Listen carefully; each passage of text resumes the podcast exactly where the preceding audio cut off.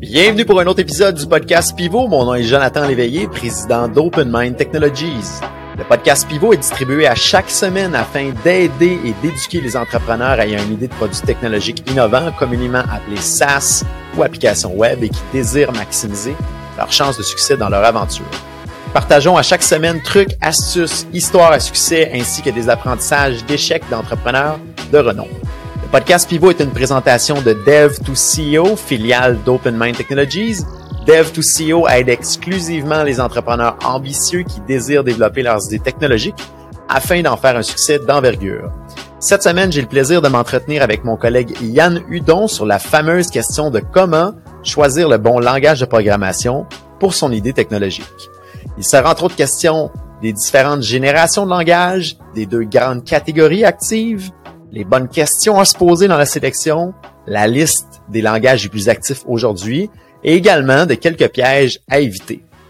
N'oubliez pas de vous abonner aux alertes de votre plateforme de balado préférée pour être notifié à chaque semaine des nouveaux épisodes. Sur ce, bonne écoute! Yann Hudon, bienvenue au podcast Pivot. Comment vas-tu Yann aujourd'hui? Bien mon cher ami, bien heureux d'être parmi vous aujourd'hui. On est bien heureux également aujourd'hui euh, de te recevoir. On va discuter de comment choisir le langage de développement pour son idée technologique. Yann, euh, pour l'auditoire, a un très grand parcours au sein de l'organisation d'OpenMind. Il occupe présentement le poste de direction de la force de vente, donc il est directeur de la force de vente, mais il a un parcours euh, très technique. Il a débuté comme développeur au sein de l'organisation. Il a gravi toutes les échelles. Donc, euh, euh, je pensais aujourd'hui que ce serait vraiment une belle et bonne discussion de parler avec Yann parce qu'il connaît les deux côtés de la médaille, le côté de vendre un projet, mais le côté technique aussi en arrière. Donc, ça permet de faire des bons choix ou du moins optimiser les choix. Donc, je pense que Yann est probablement une des meilleures personnes dans l'organisation pour nous aider à tourner autour euh, de cette question-là.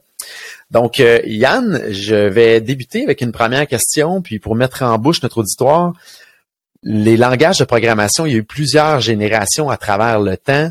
On en est à la cinquième génération. Yann, si tu me corriges, jamais si je dis euh, pas des bonnes choses, mais on est dans la, cinquième génération de langage de programmation.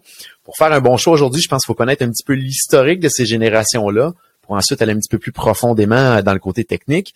Donc, ma première question pour toi, Yann, parle-nous un petit peu de c'est quoi les différentes générations de langage de programmation qui ont évolué ou qui ont existé à travers le temps pour se rendre jusqu'aujourd'hui à la cinquième génération. Oui, absolument. Euh, puis on peut même en ajouter une sixième, là, on y viendra avec le no-code, qui est un pseudo-langage de programmation, mais dans tous les cas, puis là, euh, je me fais aucunement là, historien euh, des langages de programmation, il y a certainement des gens dont c'est la profession première. Il faut garder en tête également qu'il y a énormément de façons de décliner les différents langages de programmation à travers les âges. Mais pour les besoins de la cause, je vais rester quand même très, très haut niveau Effectivement, on peut décliner ça en six grandes catégories, grands courants qui, à peu de choses près, là, euh, naturellement, ont une certaine transcendance sur l'échelle du temps. Donc, si on se remet au tout début là, de l'informatique, on parle bien sûr de la première génération qui sont les langages machines. Donc, à la base, un processeur ne comprend que euh, les bits, donc des 0 et des 1. Et oui, à une certaine époque, on lui fournissait en bouche des 0 et des 1. Donc là, on est quand même très très loin, là, on s'en doute bien. Les langages de seconde génération qui euh, ont encore une certaine cote aujourd'hui, quoique c'est principalement le titre éducatif, on parle naturellement des langages euh, sous la forme d'assembleur. Donc c'est vraiment un langage très très bas niveau où là on va venir mettre des petites instructions de deux ou trois lignes qui vont dire au processeur de convertir ça en zéro et en 1. Donc déjà là, on se rapproche un petit peu plus du langage des humains, mais euh, somme toute là ça reste quand même très très primitif. Les langages de troisième génération sont ceux qu'on connaît euh, présentement et qui sont très, très en vogue, qui sont euh, très utilisés, bien sûr. Donc, c'est C++, Java, Python, PHP, euh, nommez-les. On parle, il y a même des langages web qui appartiennent à cette génération-là. Comme je dis, oui, c'est temporel, mais cette catégorisation-là regroupe tous les langages qu'on dit également haut niveau. Donc là, tout à l'heure, avec l'assembleur, on parlait des petites instructions, des petits jeux d'instructions. Ici, on est vraiment à peu de choses près dans un langage humain. Donc, euh, on laisse le processeur finalement faire la conversion en entier, puis on, lui parle pratiquement à travers des instructions qu'on lui fournit. Et lui fait le travail d'interprétation. Dans les langages de quatrième génération, les fameux 4GL, on parle des langages qui sont spécialisés dans un domaine précis. par exemple PL, SQL ou le langage R pour des fins d'analyse statistique. Les langages de cinquième génération, qui sont des langages qui sont basés sur la résolution d'un problème plutôt qu'un algorithme conçu par le développeur. Donc là, ici, souvent, là, sans entrer dans le détail, on fait appel à l'intelligence artificielle. Et finalement, euh, ce que j'ai mentionné un petit peu plus tôt, les langages qu'on pourrait appeler de sixième génération sont les fameux langages no-code. Donc ici, on va simplement entrer, pardon, euh, des grandes grandes boîtes. Et euh, finalement, le langage va lui-même se charger d'écrire le code qui est associé pour nous. Donc à ce moment-là, ça nous permet de développer beaucoup plus rapidement, avec certaines limitations. Par contre, il est important de le souligner. Donc, si je, comprends bien, Yann, il n'y a pas nécessairement de linéarité dans l'échelle du temps de ces générations-là. À partir de la troisième génération, euh, on commence à avoir des branches qui roulent un petit peu en parallèle l'une de l'autre un peu euh, pour dire bon mais si j'ai un problème précis, il y a peut-être un langage de programmation précis pour y, pour l'aider. Si je veux avoir un peu moins de code à faire, bon, on peut tomber dans du low code ou no code qui est de la sixième génération. Donc de la troisième à la sixième génération, il n'y a pas nécessairement de, de linéarité extrêmement euh, perceptible. C'est bien ça?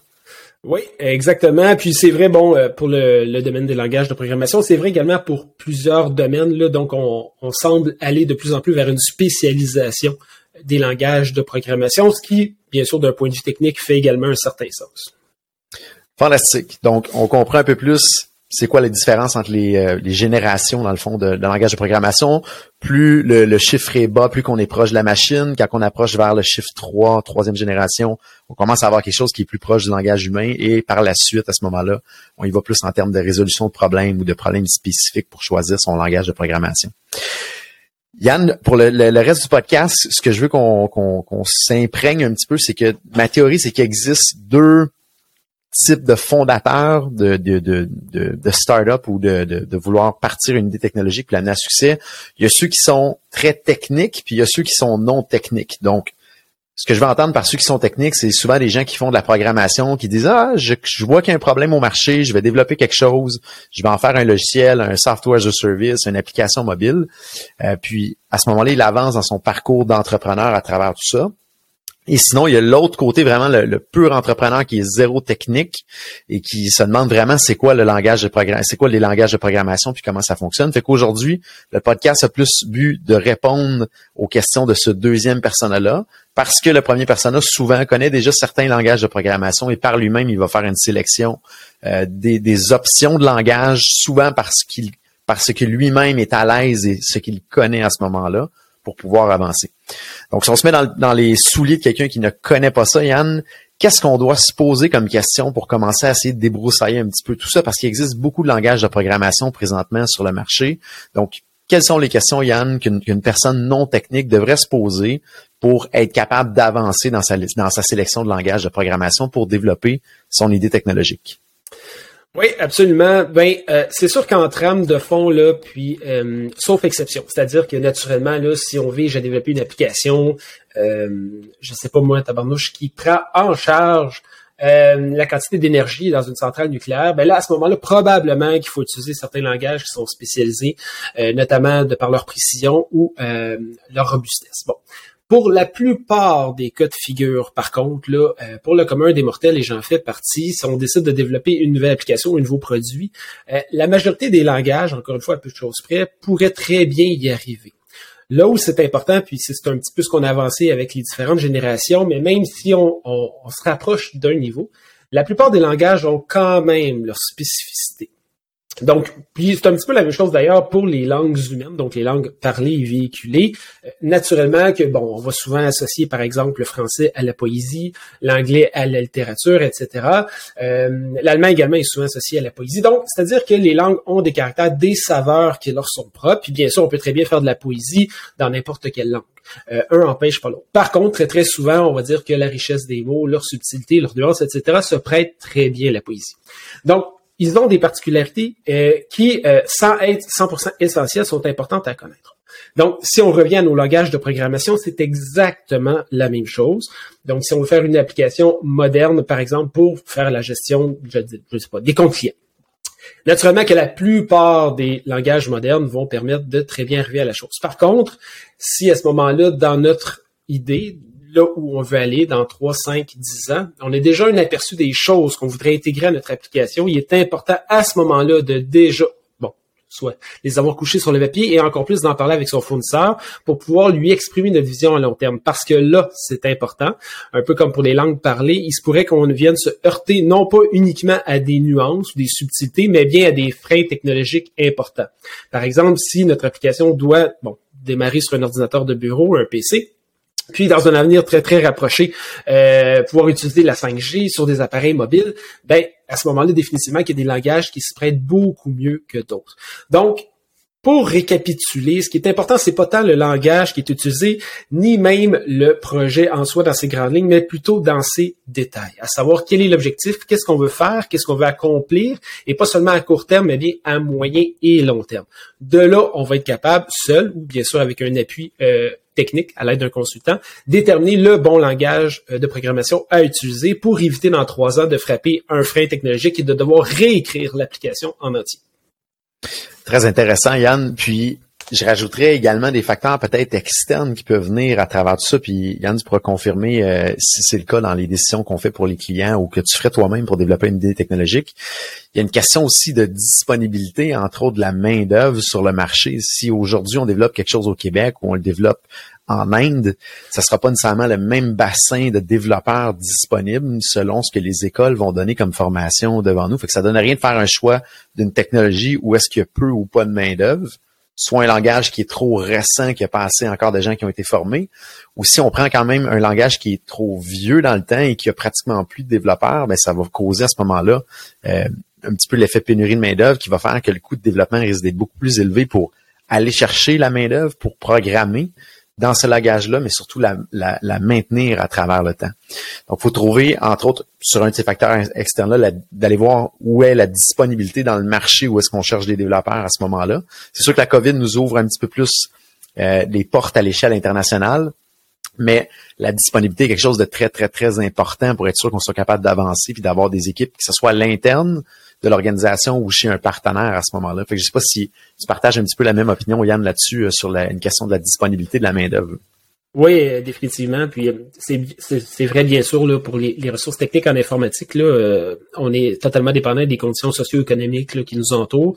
c'est vrai pour n'importe quelle industrie là. Je trouve ça merveilleux moi les toits en cuivre là comme sur les églises. quand il y a le temps de les refaire, par contre, il faut trouver des gens qui sont habilités à travailler le cuivre puis à pouvoir restaurer. Il y en a probablement un petit peu moins que des gens qui sont aptes à remplacer du bardeau d'asphalte. Donc c'est exactement la même chose, peu importe le secteur d'activité dans lequel on évolue. L'informatique bien sûr il déroge pas. Là, on est exactement avec les mêmes variables.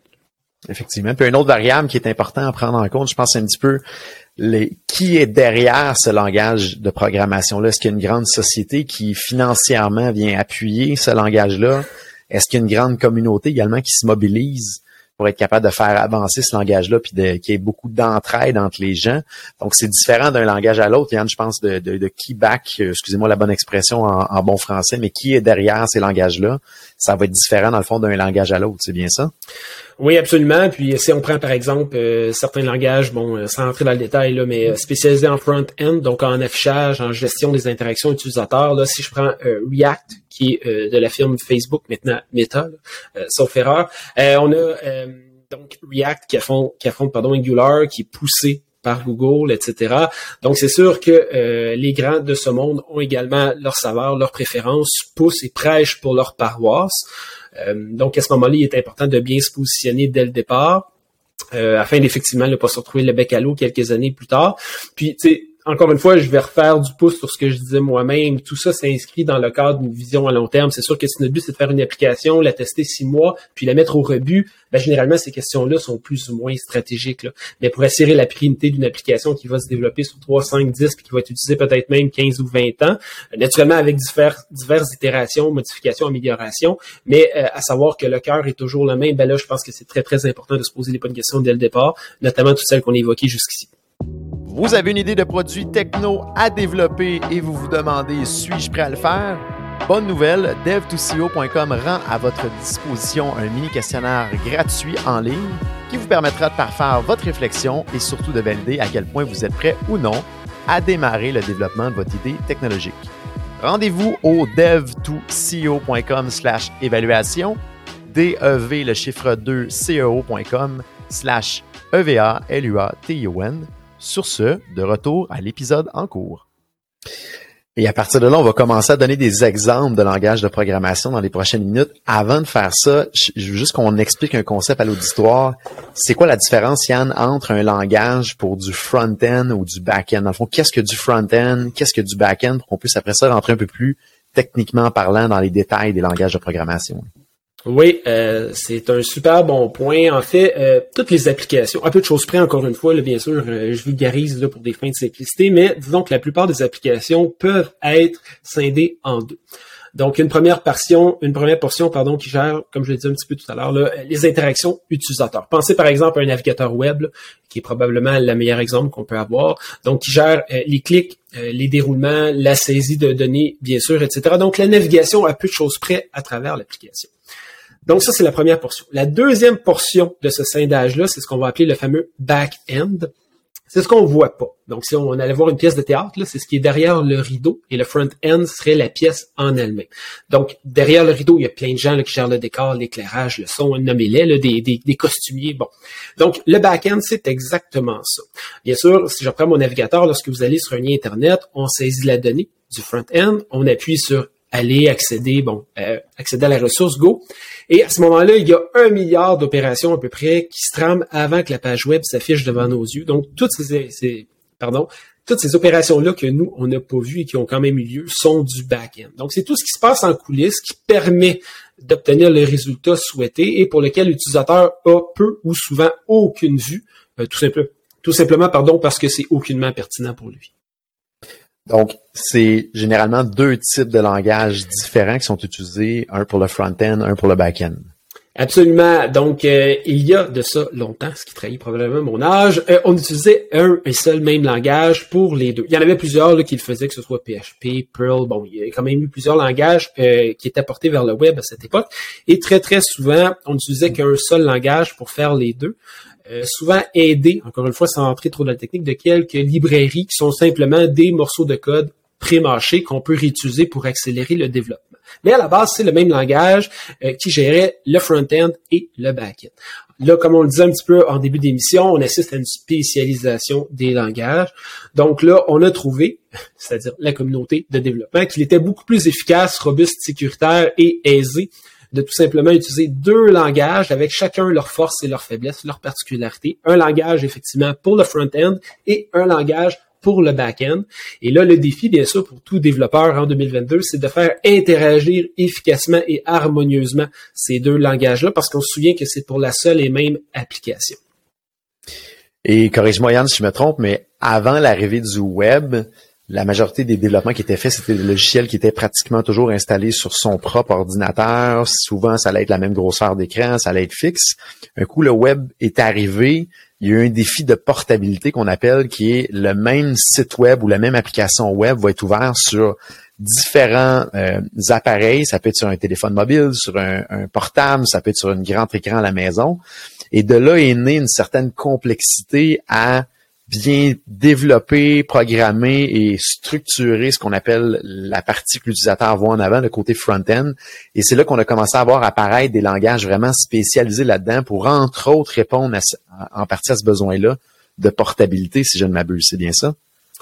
Oui, euh, absolument. Puis c'est un, un, super bon point. Là, sans vouloir simplifier les choses dans les années 70, 80, puis même début 90, effectivement, parce qu'il y a toujours des bons détails d'écran différents, euh, différents systèmes d'exploitation, pardon, une plus grande famille de processeurs que ce qu'on a aujourd'hui. Donc, chaque époque, là, comme je dis, je veux pas simplifier, avait ses enjeux, ses technicalités, ses complexités. Ce qui est vrai, par contre, c'est qu'après un certain temps, au début des années 90, on avait quand même bien réussi là, à homogénéiser tout ça, puis au final à sortir la tête hors de l'eau avec le développement d'applications. Arrive effectivement le merveilleux monde du web, et là, tout est à refaire à peu de choses près, ne serait-ce que de par la panoplie des navigateurs. C'est un peu moins vrai aujourd'hui, là, euh, mais à l'époque, Netscape, euh, bien sûr Opera, euh, Internet Explorer, nommez-les, il y en avait plusieurs, chacun interprétant la recette à sa façon. Première euh, complexité. Et deuxième complexité, celle-ci qui est un petit peu plus récente, là, avec la multiplication, disons-le, des formats d'écran. On mentionnait téléphone, tablette, euh, on, peut même ajouter téléviseur maintenant. Et il faut savoir que chacun de ces médiums-là a ses propres sous-catégorisations d'écran. Donc, les télévisions ne sont pas faites qu'en un seul format, mais les choses pour les téléphones, les tablettes. On a maintenant des écrans de 28, 30, 32, 48 pouces s'il le faut pour aller sur notre ordinateur. Donc, bien sûr, euh, c'est tout à fait exact. Un des premiers enjeux auxquels on a dû s'attarder ces langages de programmation-là du web, c'est effectivement la prise en charge et surtout la, la simplification pardon, pour le développeur euh, de pouvoir faire afficher son application correctement et ultimement même la diminution des coûts, euh, ce qui est très bien pour le client qui veut faire développer cette application-là. Fantastique. Donc, on connaît maintenant les différentes générations de langage. On connaît les deux grands, les deux grandes catégories front-end, back-end. Maintenant, Yann, si on s'attaque, exemple au front-end, c'est quoi les langages présentement qu'on entend euh, régulièrement à nos oreilles puis dans des développements? Ça ressemble à quoi les, différents langages qui pourraient être explorés à ce moment-là? Euh, oui, puis encore une fois, euh, je ne prétends aucunement euh, historien des langages. Il doit en avoir un qui voit le jour à toutes les semaines environ. Là, on est en pleine effervescence, mais il reste que le front-end est indissociable du fameux Big Tree, sans faire de jeu de mots simpliste. À savoir que j'en ai déjà nommé deux. Donc, on a Angular, qui est poussé par la firme Google. On a React, qui est poussé par la firme Meta. Puis on a un troisième joueur un petit peu plus indépendant qui s'appelle Vue.js. Donc, dans les trois cas, L'objectif est le même, c'est-à-dire de euh, doter le développeur d'un langage de programmation euh, qui lui permet bien sûr de pouvoir, comme je le disais tout à l'heure, développer son application, du moins le pendant front-end. Donc, encore une fois, il y a beaucoup d'autres langages qui peuvent y arriver. Il y a beaucoup de déclinaisons des trois langages que je viens de mentionner qui peuvent y arriver. Mais pour faire simple, euh, disons que si un développeur en 2022 maîtrise au moins l'un des trois, il peut arriver dans 95% des cas évoluer dans à peu près n'importe quelle firme TI qui nous entoure. Et as-tu une théorie ou une explication pourquoi Microsoft ne se retrouve pas là-dedans, Yann? Parce que là, on a parlé de Google, Facebook. Généralement, Microsoft vient se mêler de la partie. C'est un très bon point. Puis à savoir, puis, là, je suis pas le secret des dieux, là, j'ai aucune euh, allégeance envers Microsoft ou, euh, ou autre, mais il reste qu'à un certain moment, il faut quand même choisir nos chantiers. Il euh, faut savoir que Microsoft pousse beaucoup, beaucoup le no-code présentement. et également, ils sont bien implantés en business intelligence, donc l'intelligence d'affaires, son analyse, et même à y intégrer l'intelligence artificielle. Donc, eux, ils semblent vraiment se diriger vers le no-code et le BI. À ce moment-là, c'est peut-être tout simplement un choix. Là. Je pense qu'on peut pas tirer partout en espérant avoir les mêmes résultats. Fait que c'est peut-être simplement qu'un choix stratégique. Il euh, faut savoir également qu'on sait pas tout. Donc peut-être que Microsoft travaille sur un autre langage de programmation qui a simplement pas encore vu le jour. Euh, peut-être qu'il s'y intéresse. Donc à voir.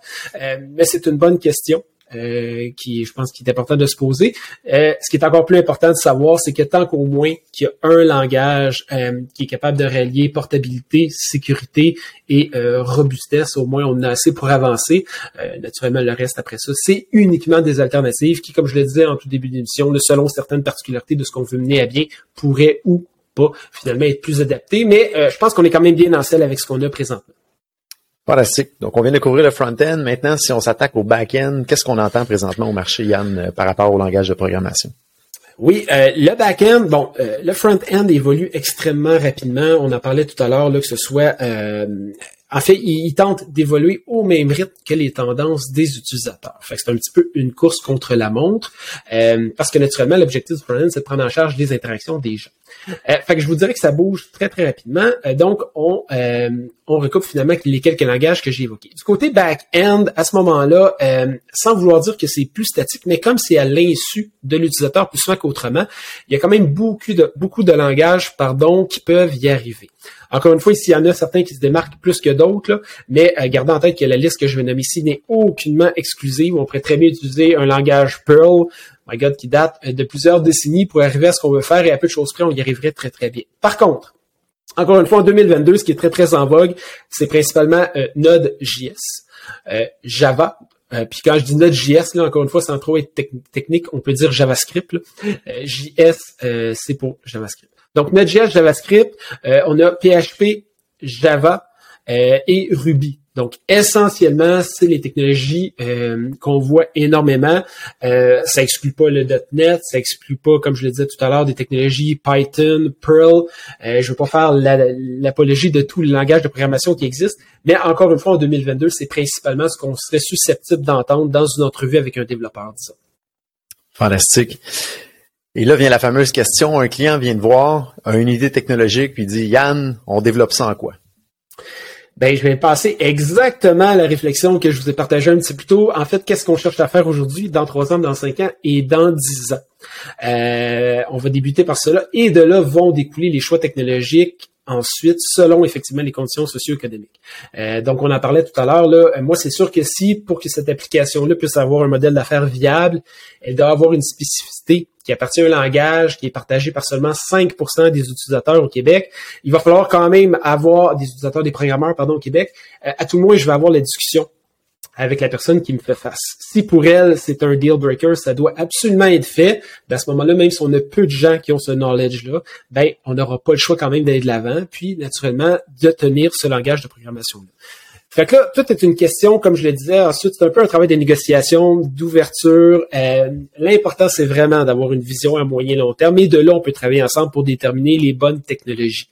Naturellement, euh, si ça devait être le cas pour OpenMind, donc si je rencontre quelqu'un à titre euh, de représentant pour OpenMind, bien sûr que mon choix numéro un, encore une fois, euh, sauf des particularités qui seraient très, très spécifiques, ce serait de simplement utiliser le stack technologique, donc le langage front-end et back-end qu'on utilise nous chez OpenMind dans la plupart des cas, euh, tout simplement parce que c'est un choix qui fait l'objet, premièrement, euh, d'une révision euh, périodique. Donc, on se pose des questions, bien sûr, à titre de fournisseur. Est-ce que le stack technologique qu'on a décidé il y a 12 mois est encore valable, est encore bon? Est-ce qu'il y a autre chose? Bon, etc.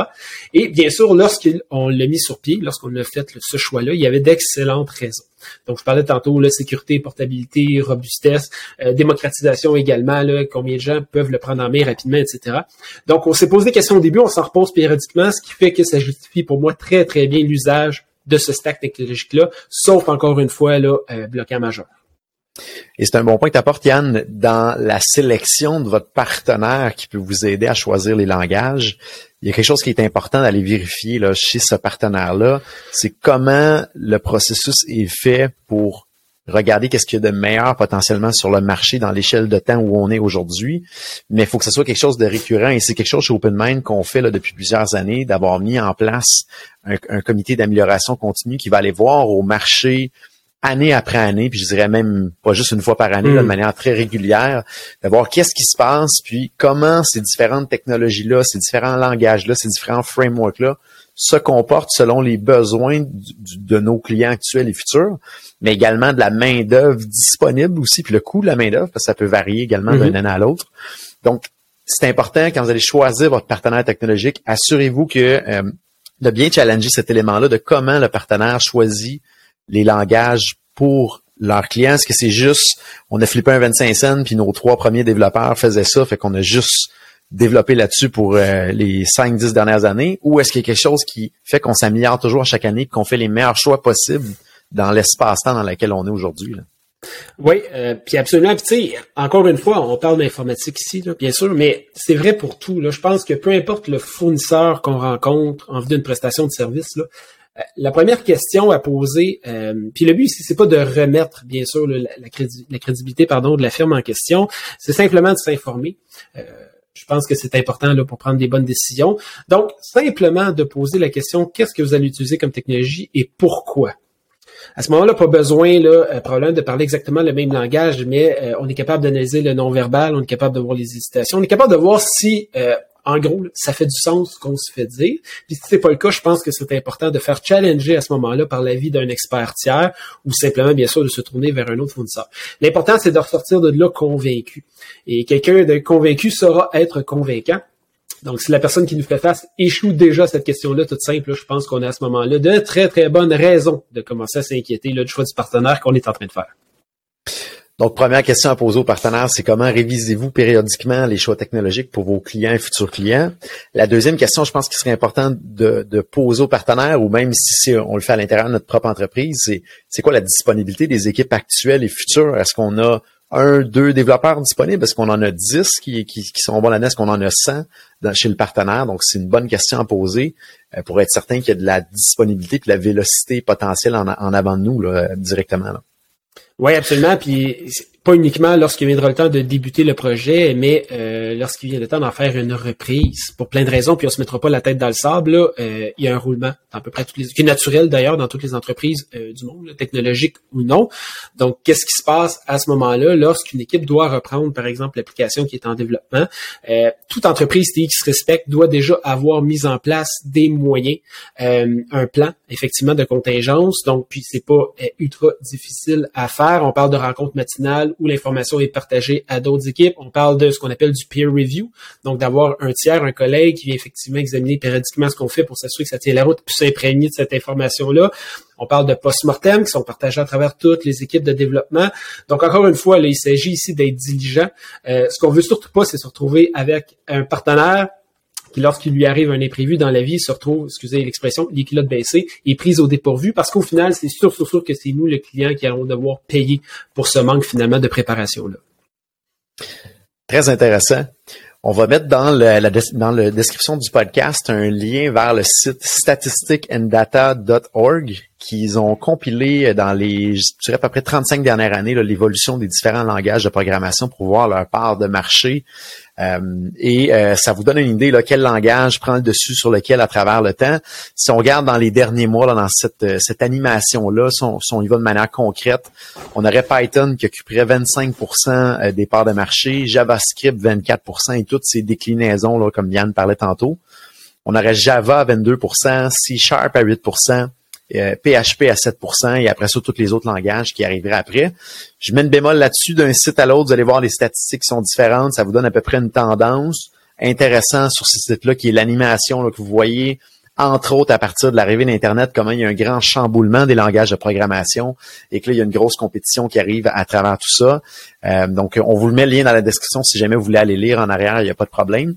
Euh, vous allez voir, ça prend pas en compte, par contre, ce qu'on parlait des Big 3 du front-end de l'autre côté. Donc, encore là, il faut faire la part des choses. C'est juste une tendance qui, là, qui va vous permettre d'être un peu plus visuel sur cette, sur cette, sur ce site web-là directement. Yann, avais-tu quelque chose à rajouter euh, avant qu'on termine euh, l'entrevue pour aujourd'hui? Non, euh, de mon côté, ça fait le tour. Bien sûr, si tu veux avoir des questions qui émergeraient de la part des, auditeurs, je reste bien sûr disponible pour pouvoir y répondre. je terminerai encore simplement à tenter d'enfoncer le clou que je pousse depuis le tout début. ce qui est important souvent dans la vie, c'est pas tant les outils que l'objectif.